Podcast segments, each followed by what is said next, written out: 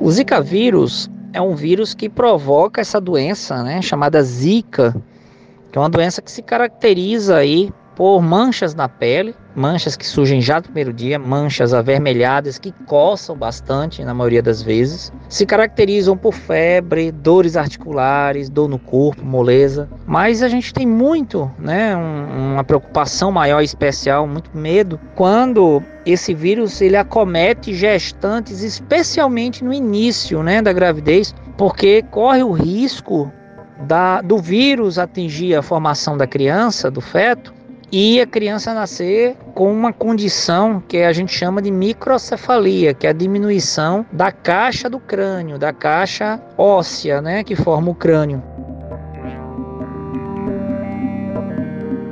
Essa fala é do médico infectologista Fernando Chagas. A Zika é uma das doenças mais comuns neste período do ano. Transmitida pelo mosquito Aedes aegypti, a Zika foi diagnosticada pela primeira vez no mundo em 1947 em Uganda, no continente africano. No Brasil, o primeiro caso foi registrado em maio de 2015, em estados do Nordeste. A doença Zika, causada pelo Zika vírus, causa uma malformação nas crianças já e ainda dentro da barriga de suas mães. Este é Daniel Beltrame, médico sanitarista, presidente da Fundação PB Saúde. Uma redução na formação de nossos cérebros, formando uma doença chamada microcefalia, que compromete todo o desenvolvimento das crianças. Claro que todo o Sistema Único de Saúde precisa ter condições e está em alerta para conseguir fazer com que as equipes de saúde no Brasil profundo, no Brasil periférico, nos mais distantes municípios pequenos e de zona rural, nós possamos ter boas orientações que já devem começar nos cuidados das mamães no pré-natal. Nada mais importante então que um alinhamento de esforços entre Ministério da Saúde, Secretarias de Estado da Saúde e secretarias municipais de saúde. Em julho do mesmo ano, foi detectada a associação da doença com a Síndrome de Guillain-Barré e com casos de malformações do sistema nervoso central ao nascimento, incluindo a microcefalia. Meu nome é Ivina Souto e neste episódio vamos falar sobre o Zika vírus, os sintomas, como combater e as possíveis consequências da doença. Eu sou Beth Menezes e este é o Redação Tabajaro, seu podcast que vai muito além da notícia.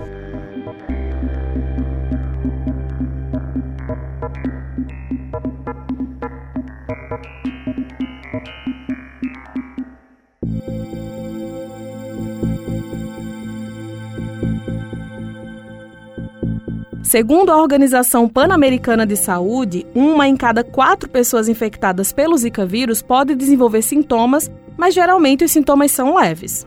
O quadro clínico é muitas vezes semelhante ao da dengue, que é transmitida pelo mesmo gênero de mosquito Aedes. Falar mais detalhadamente sobre o Zika vírus, ele também é um vírus causador de uma doença febril, que é possível causadora de mal-estar, uh, geral em todo o corpo, com sintomas menos intensos, é fato, do que a dengue e do que a febre chikungunya. E importante, trazendo um grande risco para a saúde materna e a saúde fetal no que diz respeito aos riscos de malformação do sistema nervoso central, que levam problemas às crianças por todo o seu processo de formação.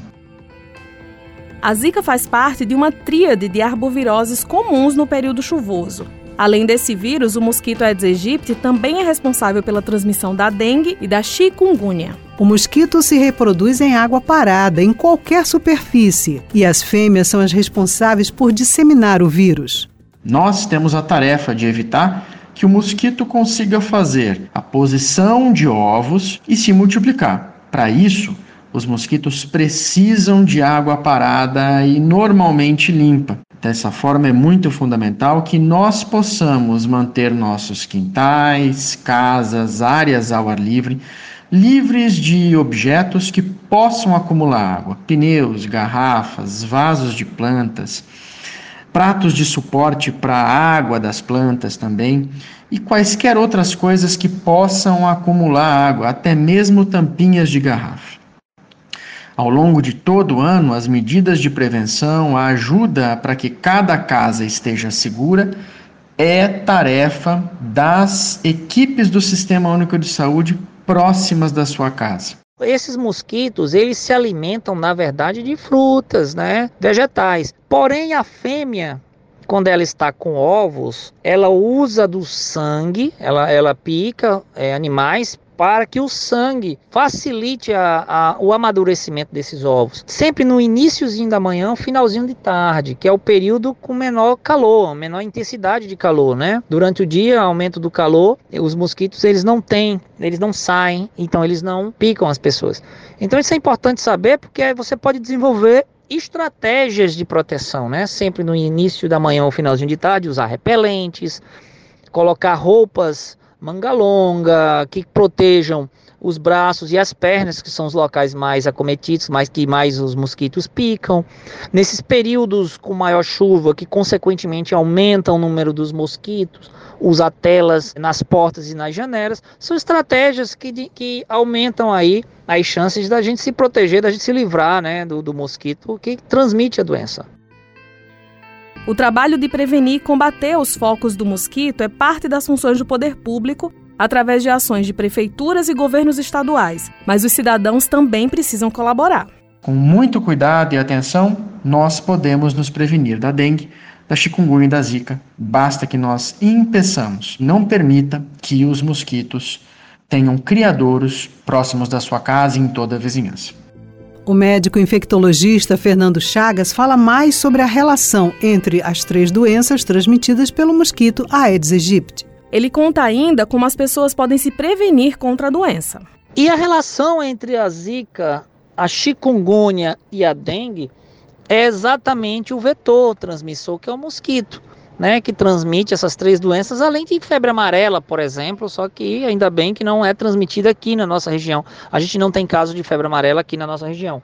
Mas são doenças que a gente chama de arpoviroses. São vírus que a gente chama de arboviroses que causam essas doenças né? Todas transmitidas pelo, transmitidas pelo mesmo vetor. Então, quando há um aumento de casos dessas doenças numa região, aumenta até mesmo a possibilidade de alguém sofrer com mais de uma dessas doenças ao mesmo tempo. Como os ovos demoram de 7 a 10 dias para amadurecerem, então se você limpar a sua casa, o terreno ao redor da sua casa, o seu quintal uma vez por semana, você já vai estar combatendo o vírus para toda a sua família e também os seus vizinhos.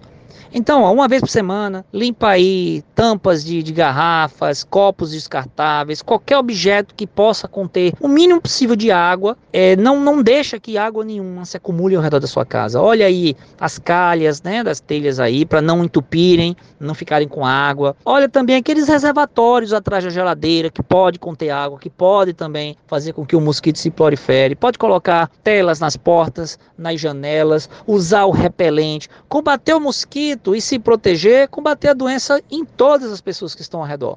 Já que é preciso que uma pessoa esteja, esteja doente numa, numa determinada região, para que o mosquito pique essa pessoa, o mosquito pega o vírus e ao picar outra, ele transmite de uma para outra. Então, ao se proteger, você protege a todos que estão ao seu redor.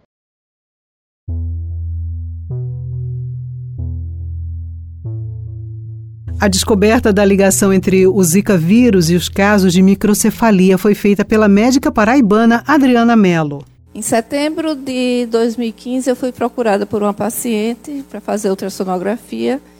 E essa paciente, é, Catarina, ela tinha uma redução do volume do cérebro, bem como uma redução do volume do cerebelo. É, associada a esses achados, a gente encontrava calcificação. Esses três achados em 19 anos de profissão, especialista em medicina fetal, eu nunca tinha visto. Segurei na mão de Conceição e disse que eu não sabia o que estava acontecendo com o bebê dela, mas que a gente ia descobrir. Perguntei, é, fiz as perguntas comuns de todo médico: o que é que você teve, como é que foi sua gravidez. E ela, por ser fisioterapeuta, nível superior, sabia que tinha tido zika, quais tinham sido os sintomas e em que dia ela tinha tido. A partir daí, eu fui em busca de respostas. No dia seguinte, no sábado, eu passei é, a, a manhã fazendo pesquisa é, na internet sobre Zika vírus e alterações fetais. E quando eu procurei no PubMed, que é o maior banco de pesquisas em saúde, eu encontrei oito artigos falando sobre Zika, nenhum falando de Zika e malformações fetais. Hoje, a gente vê a diferença em um ano, são mais de 1.500 artigos, e esses artigos aumentando a cada dia. Mas como é que eu ia fazer para convencer a comunidade científica? Eu, uma médica do interior do Nordeste, apesar de ter dois doutorados, como eu convenceria a comunidade científica do Brasil e do mundo de que a gente poderia estar diante dos primeiros casos de malformações fetais causada por um vírus que já circulava desde 1947 no mundo. Após uma longa investigação, a gente coletou líquido amniótico dessas duas, de duas pacientes. Catarina Maria foi uma e é, João Guilherme foi o segundo bebê que a gente coletou. Esse material é, a gente mandou para a Fiocruz do Rio de Janeiro. É, em novembro de 2015 foi descoberto o Zika vírus causava assim a microcefalia e foi encontrado em grande quantidade no líquido amniótico desses bebês. Ginecologista especialista em saúde fetal, a doutora Adriana Mello acompanhou os dois primeiros casos de microcefalia relacionados ao Zika vírus no mundo. Durante a epidemia de Zika vírus, em 2015, a médica percebeu que a formação de dois fetos apresentavam alteração e deu início à investigação. Um dos bebês não sobreviveu e a família doou o cérebro do pequeno João Guilherme para a pesquisa realizada no Instituto Professor Joaquim Amorim Neto. Jéssica teve o bebê aos, aos, com 40 semanas. Ela ficou sabendo que o bebê dela tinha problema com 20. Ela passou 20 semanas sabendo que o bebê não iria sobreviver. Ela decidiu esquecer que o filho tinha problemas e decidiu curtir a gravidez. Quando chegou o dia do bebê nascer, esse foi um dos poucos momentos que ela esteve com ele. O bebê subiu, foi direto para a UTI. Jéssica visitou o bebê, segurou por alguns minutos, ele entubado, abraçou e depois desceu. Ao chegar no quarto, ela recebe um novo telefonema dizendo que o bebê tinha acabado de falecer, que João Guilherme tinha falecido. Ela sobe mais, mais uma vez ao, ao berçário, ao UTI, bota João Guilherme no colo agora já sem tubo, mas também sem vida, mas ainda quente, e se despede do filho. Nós, como pesquisadores, nós queremos respostas. A gente queria muito um cérebro de um bebê. Mas como é que a gente teria coragem de pedir a uma mãe que passou por tudo isso, que ela doenjoasse um cérebro? Jéssica, aos 23 anos, proveniente do interior da Paraíba, olha para uma, uma das pesquisadoras, Fabiana, e diz: A missão de João Guilherme foi trazer resposta ao mundo. E eu quero doar o cérebro dele para que nenhuma mãe passe pelo que eu estou passando. João Guilherme vai cumprir a missão. E o cérebro de João Guilherme deu várias respostas. Muitas das que a gente sabe hoje, a gente deve a essa mãe e a essa criança. Então a Zika, né, ela tem essa questão aí do aumento o risco da criança nascer com microcefalia quando acomete mães gestantes, geralmente no início da gestação, que é naquele período onde começa a formação dos órgãos. Vai ter aí o desenvolvimento, a formação e desenvolvimento do órgão neurológico, da coluna, do cérebro, do crânio. O vírus, se ele acometer a gestante nesse período, ele pode atrapalhar esse desenvolvimento e a criança nascer com esta condição, que é muito dura, né? Muitas vezes, a maioria das vezes, faz com que a criança tenha um grau de dependência muito grande em relação aos seus cuidadores, né? os pais, principalmente. Então, é um reflexo para a vida inteira, tanto da criança quanto da família, né? Por isso a importância, a, in, a enorme importância dos cuidados, da proteção contra o transmissor, o vetor que transmite, que é o mosquito. Médicos e gestantes convivem com a preocupação de surgir uma nova onda de casos de Zika vírus. E a grande preocupação da Zika, de uma nova onda de Zika, está intimamente relacionada né, às consequências que a doença traz para a gestante e, consequentemente, também para a criança, e também riscos de algumas outras doenças porque o vírus ele tem atração, que a gente chama de tropismo, pelo, pelo sistema nervoso, né? Então, em algumas pessoas pode aumentar o risco de uma doença chamada Guillain-Barré, que é uma doença do sistema nervoso que faz com que a pessoa comece a ter paralisia dos músculos, podendo até mesmo paralisia dos músculos torácicos, levando a pessoa à morte, porque a pessoa vai deixar de respirar. É um quadro que pode acontecer algumas semanas depois da zika se apresentando. Então, se proteger contra a zika é se proteger contra a microcefalia e também se proteger contra os riscos do desenvolvimento dessa doença chamada Guillain-Barré. Só em 2021 foram confirmados 5.710 casos de Zika vírus no Brasil, sendo a maior parte deles no Nordeste. A Paraíba foi o estado com mais casos confirmados da doença no país. Na Paraíba foram 1.335 casos, que representa um aumento de 345% no estado, se comparado ao mesmo período de 2020, quando foram notificadas 300 ocorrências da doença. Cientistas paraibanos desenvolvem pesquisas para encontrar formas de combater o vírus. Um desses estudos é realizado na Universidade Federal da Paraíba, onde pesquisadores estão avaliando a atividade antiviral e anti-inflamatória do esteroide cardiotônico ou baína contra o Zika vírus. A intenção é contribuir para o desenvolvimento de novas substâncias terapêuticas para o tratamento da Zika. Aqui no Brasil, a gente tem uma quantidade considerável de casos de pessoas infectadas por esse vírus. E atualmente não há vacinas, não há fármacos antivirais aprovados para tratar essa infecção. Essa voz é da professora Sandra Mascarenhas, do Departamento de Biologia Celular e Molecular da UFPB e coordenadora do projeto de pesquisa. Dessa forma, nosso projeto é, busca utilizar a albaína para verificar possíveis efeitos antivirais e anti-inflamatórios para a gente poder combater essa patologia. A gente tá, vai trabalhar, como eu falei, com a albaína, né? Ela é um esteroide cardiotônico, mas ela também é considerado um hormônio, né? Nós temos a presença da albaína em baixas concentrações no nosso sangue.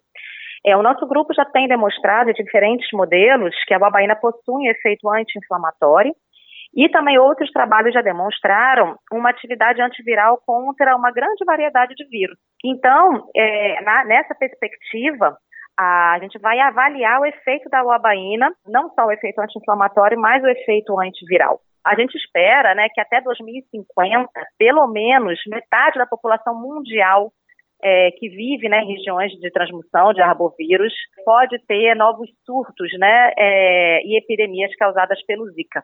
E como a gente não tem vacina, não tem forma de pre prevenir, não tem fármaco aprovado, é essencial que a gente é, tenha melhores condições de combater essa, essa patologia. Então, a nossa pesquisa ela vai nesse sentido. A professora explica em que fase está a pesquisa. Atualmente, a gente acabou de publicar um trabalho, na verdade aceito para publicação, onde a gente demonstra o efeito é, antiviral da uabaína numa cepa do Zika vírus brasileira. E então esse projeto ele está em andamento. A gente já tem um artigo publicado, já temos resultados importantes na direção do efeito antiviral e nesse momento a gente está avaliando o efeito anti-inflamatório da uabaína na presença desse vírus.